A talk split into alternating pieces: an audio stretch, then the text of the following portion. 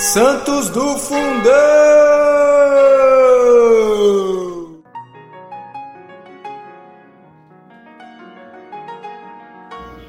Olá, amados, olá, amadas. Hoje a igreja é, celebra o dia de São Martinho de Lima. Hoje, 3 de novembro, vamos conhecer um pouquinho da história de São Martinho de Lima. Martinho de Lima conviveu com a injustiça social desde o seu nascimento no dia 9 de dezembro de 1579.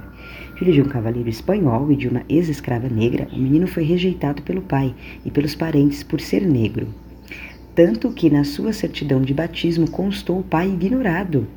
Aos oito anos de idade, Martinho se tornou aprendiz de barbeiro cirurgião, mas a vocação religiosa lhes falou mais alto. Entretanto, pelo fato de ser negro, demorou ser aceito no seminário. Só a muito custo conseguiu entrar como oblato num convento dos dominicanos.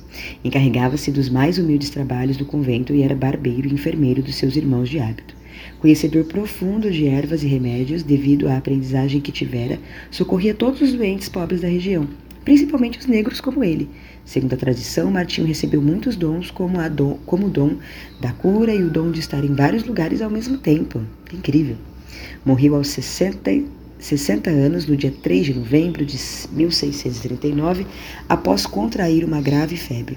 Porém, o Padre Negro dos Milagres, como era chamado pelo povo pobre, deixou sua marca e semente.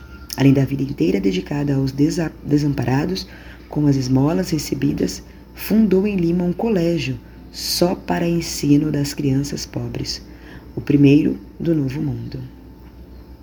Até, até hoje tem uma oração aqui desse santo, gente, né? Convido vocês a fazerem essa oração aqui. Ó Senhor Deus, que exaltais os humildes e em sua pequenez deixais brilhar vossa grandeza e vosso poder, fazei que pela intercessão de São Martinho possam os enfermos e os moribundos alcançar a saúde e o consolo, e que o testemunho de sua fé e de seu amor por vós ilumine o último dia de nossa vida. Amém. Tá aí um santo, né, que sofreu preconceito, é, nós possamos rogar por ele, né, por, por, tantos preconceitos, né, essa questão do racismo também, que infelizmente é, é uma realidade, né, na nossa sociedade. Então, que nós possamos pedir a intercessão desse santo que nós conhecemos hoje. São Martinho de Lima, rogai por nós.